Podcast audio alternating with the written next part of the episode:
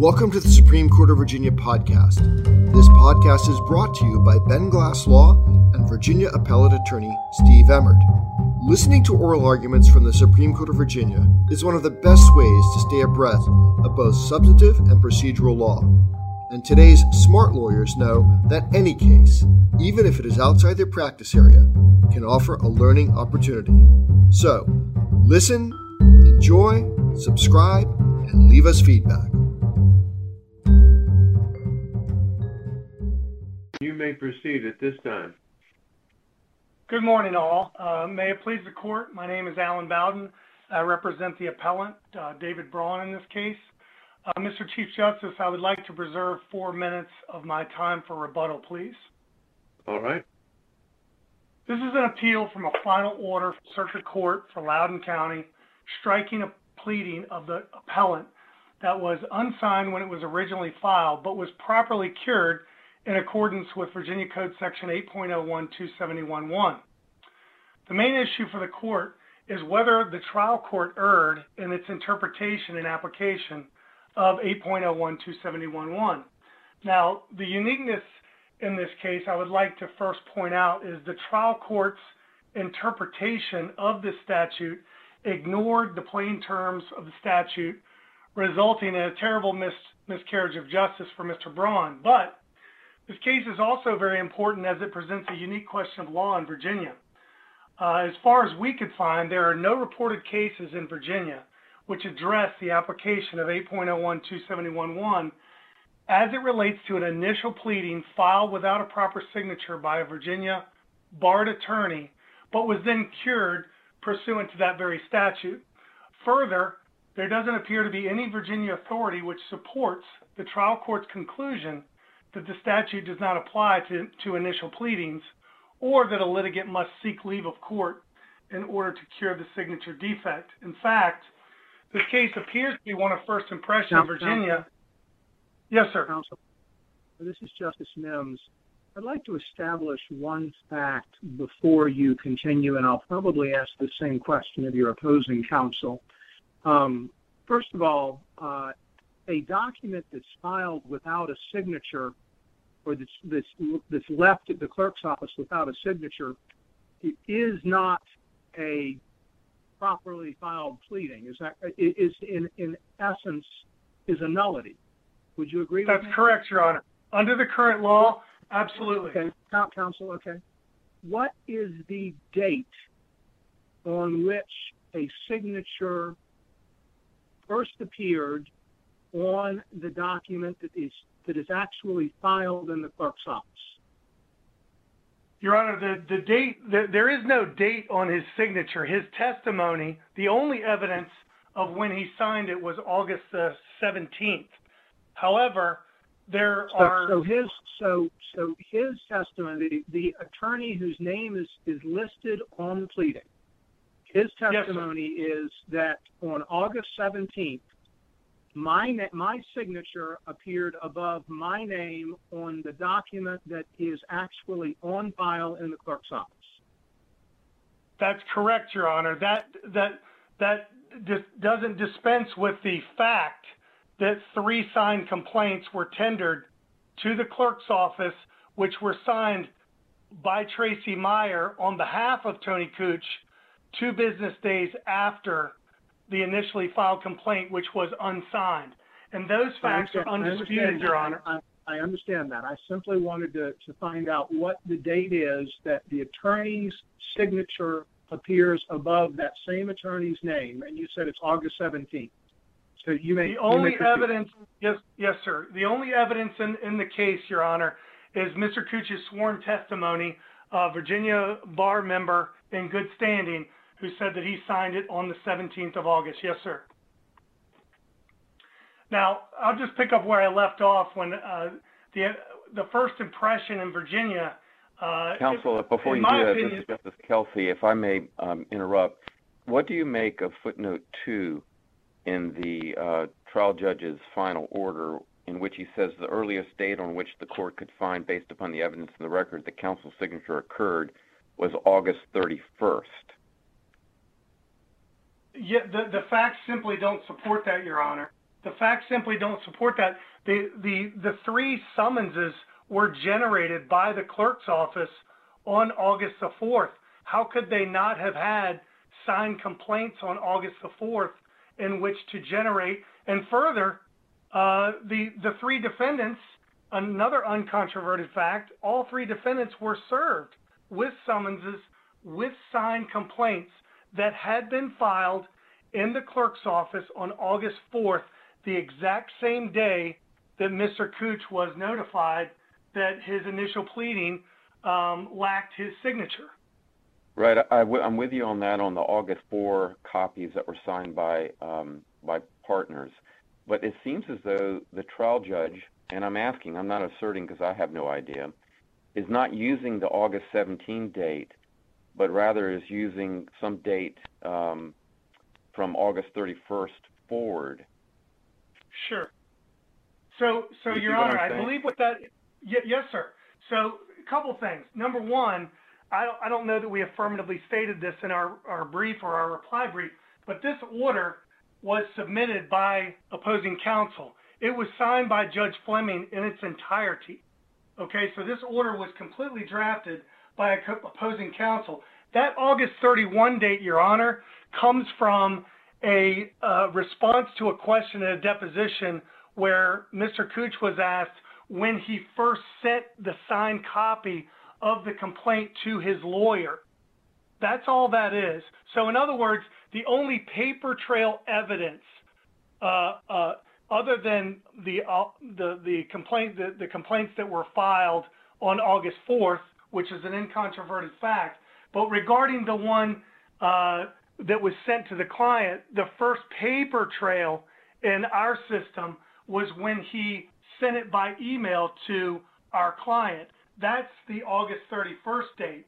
But that that that that belies the uncontroverted uh, facts the only evidence in this case that Mr. Cooch is sworn testimony that he went to the clerk's office to just review the file and was shocked to see that his complaint signed by his law partner was not already in the file, which it should have been.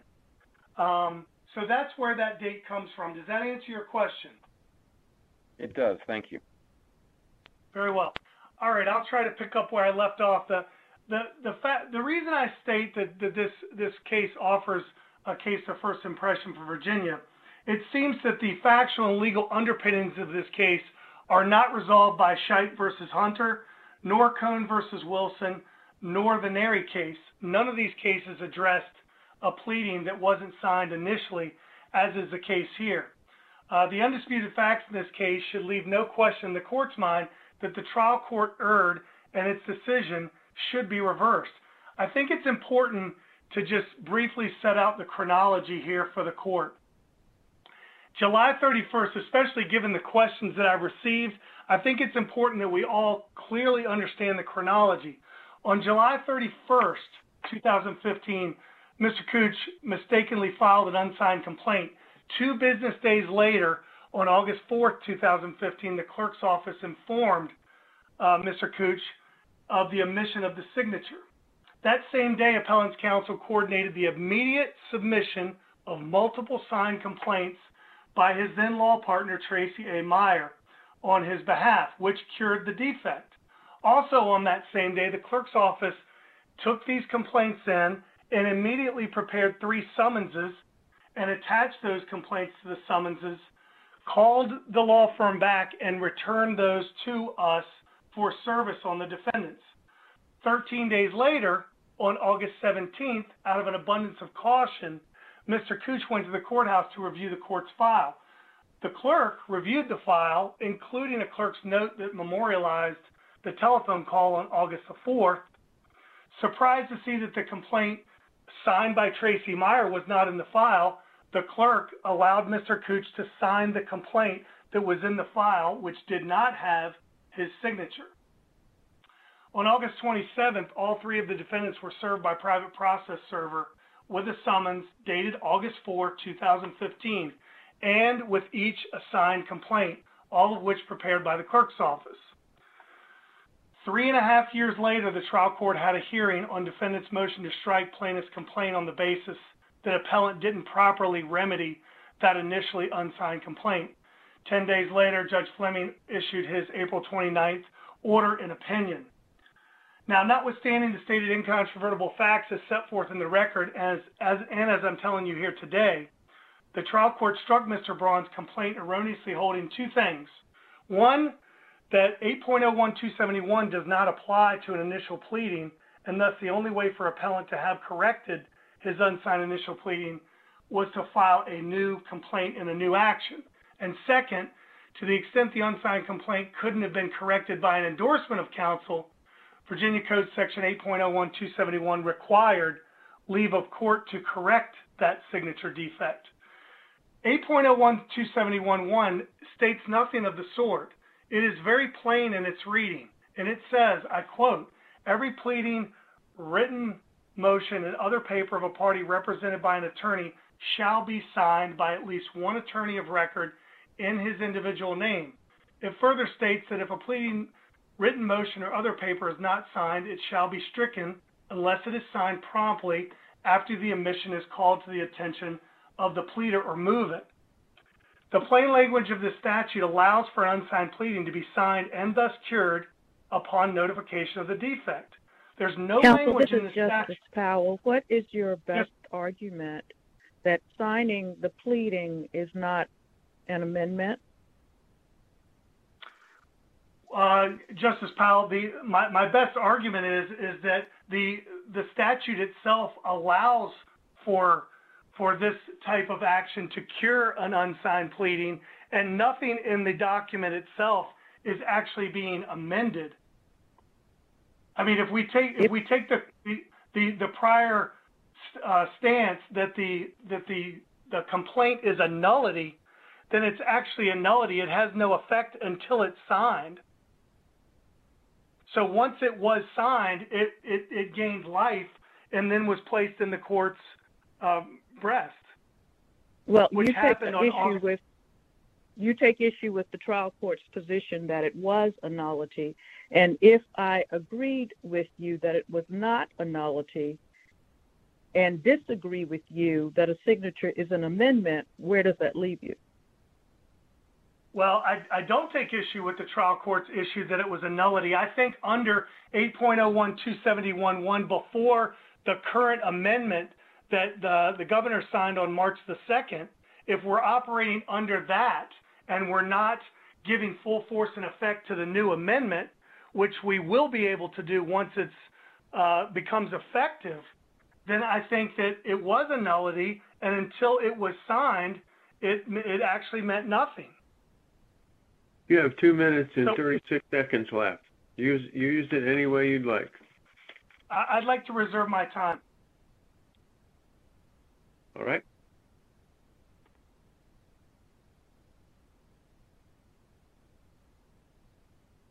Would you hire an appellate lawyer to handle your jury trial? Of course not. Trying cases requires a different focus, a different way of speaking, even a different way of thinking from handling appeals. So, why would you ask a trial lawyer to handle your appeal?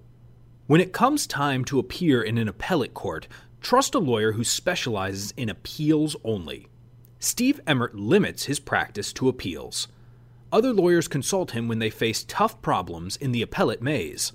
Focus on what you do best. Call Steve Emmert at 757 965 5021 direct to find out how he can help you. Again, that's Steve Emmert at 757 965 5021.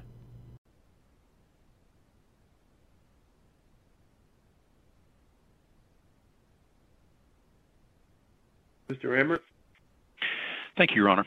Uh, I'm again. I'm Steve Emmert. In this case, I represent uh, the de- defendant in the case below and the appellee here. I'll begin by addressing uh, Mr. Justice Mims's question. I agree uh, with Mr. Bowden that a document without a signature is not a properly filed pleading. I think we all agree upon that. And the date of the signature on the document is the issue that uh, Mr. Braun addresses in Assignment 5 and that the trial court addressed, as Mr. Justice Kelsey indicated in footnote 2. The trial court wasn't able to find an exact date and found that there was a window between August 17 and 31.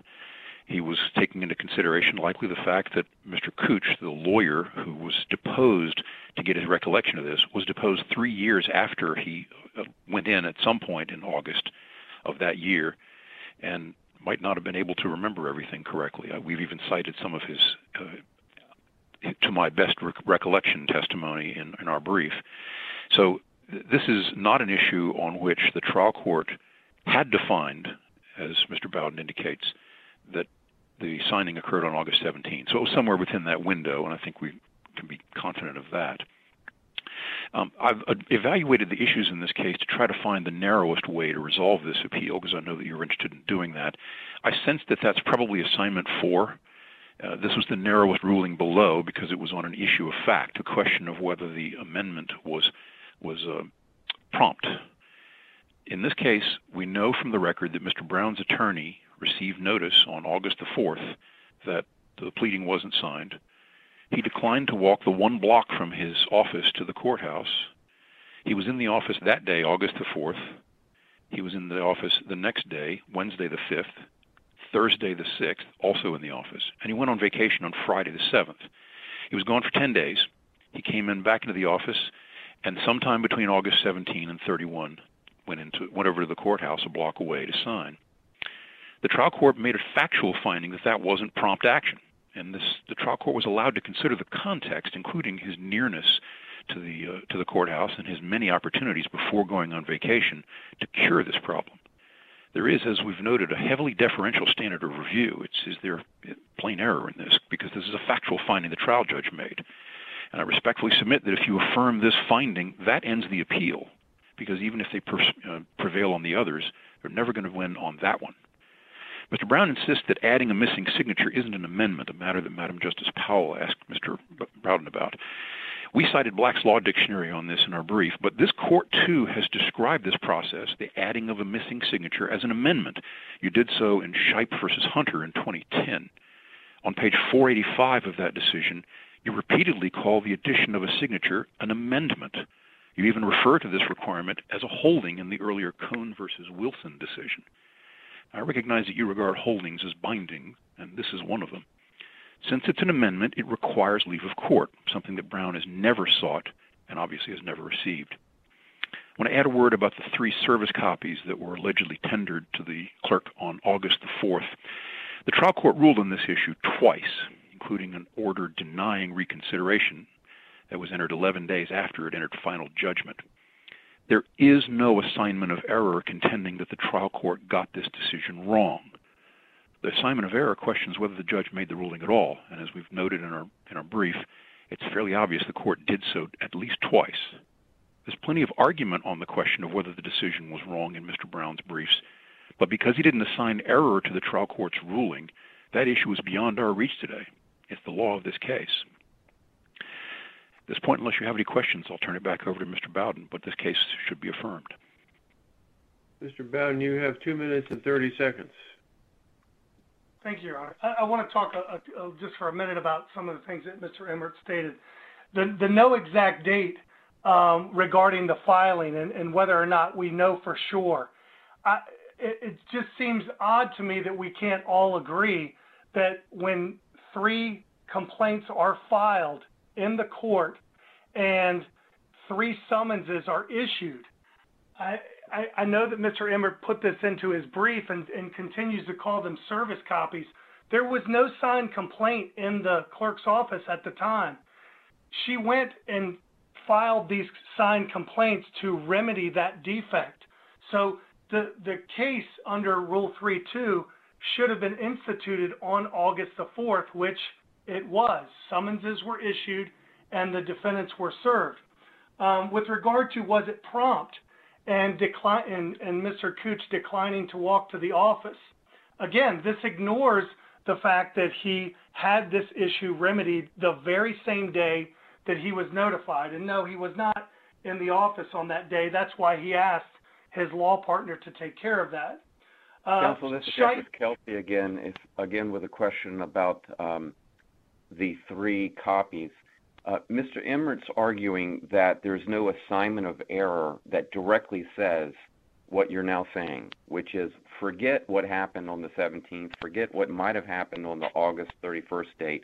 The fact is, there were three documents, the exact complaint signed on August the 4th. And his argument is you didn't specifically assign error to that point. What's your response to that? Uh, my response to that is is the court failed to make any finding of fact. Um, if the court fails to make any finding of fact, I I find it difficult to articulate where the court went wrong. That's why we initiated the motion for reconsideration. I would also point the court to um, Virginia Baptist Homes versus Botetourt County, where the court says that you know if you don't allege uh, in an assignment of error that there was no finding of fact, you don't preserve the error, indicating that we did indeed preserve the error. Judge Fleming, in his opinion and order, fails to even mention the the three signed complaints that were filed, again because that order was submitted by opposing counsel, and you know obviously they wanted to stay away from those facts. But the, those complaints were filed. We articulated again in the motion for reconsideration. In his response to that motion for reconsideration, he again gave no basis, no legal basis, and no finding of fact as to whether or not those three filings were valid. Mr. Bowden, your like to time has has expired. Um, Thank the you, court Judge. is going to take a recess. Um, counsel will call in at 11 o'clock because we will go back to live stream uh, at 11:15. The court is now in recess. Thank you for tuning in to the Supreme Court of Virginia podcast. My name is Ben Glass, and Steve Emmert and I provide these oral argument audios for free as a public service. If you're a fan of the podcast, I'd love to send you my book, Renegade Lawyer Marketing, absolutely free. Just visit www.benglassreferrals.com and I'll be glad to ship it to you. This book has helped thousands of lawyers across the country improve their lives and their practices. Again, that's benglassreferrals.com. Thank you for listening and enjoy these oral arguments from the Supreme Court of Virginia.